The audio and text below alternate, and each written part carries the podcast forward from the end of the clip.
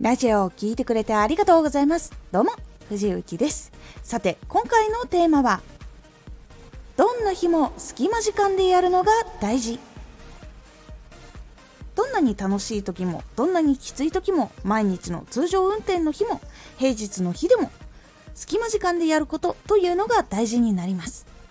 このラジオでは毎日19時に声優だった経験を生かして初心者でも発信上級者になれる情報を発信しています。それでは本編の方へ戻っていきましょう。達成したい目標夢がある人は叶えない叶えないといけないことあとは達成しないといけないことっていうのがたくさんあります。そしてそのことでご飯を食べていきたいと考えているのであればその毎日の中でやるのが当たり前でないといけない。っていうところになってきます。なので仕事のようにこの夢に今日は進んでいく。だからこれを進めようとかこれをトレーニングしようとしっかりと隙間時間を使ってやっていくようにしましょう。そして隙間時間でできるようになってきたら時間を作れるように工夫していきましょう。活動のことのためにどうしたらもっと時間が作れるかなどう工夫したらもっと時間を作れるかな工夫して行動をするようにしていってみてください。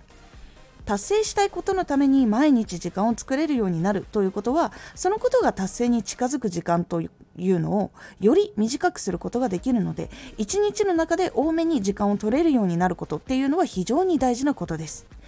時間を作ることも大事。仕事を早く終わらせられるように意識をすることで仕事の効率よく終わらせるコツをつかむことができたり仕事での頭の使い方を効率化できるようになったりと自分の能力を磨くことができるようになっていきますのでおすすめです。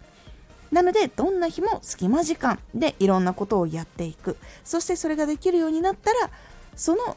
やりたいことのために時間を作るという意識そのための技術向上っていうのをやるのが結構大事なことだよというお話でございましたこのラジオでは毎日19時に声優だった経験を生かして初心者でも発信上級者になれる情報を発信していますのでフォローしてお待ちください。藤雪配信朗読劇に出演させていただきました。そしてその配信朗読劇がアーカイブで見られるようになっております。今月まだ見ることができますので、概要欄にチケットリンク貼っておりますので、ぜひそちらから前編後編、それぞれ両方見ることができますので、チケットご購入お願いいたします。X もやってます。X では活動している中で気がついたことや役に立ったことをお伝えしています。ぜひこちらもチェックしてみてね。コメントやレター、いつもありがとうございます。では、また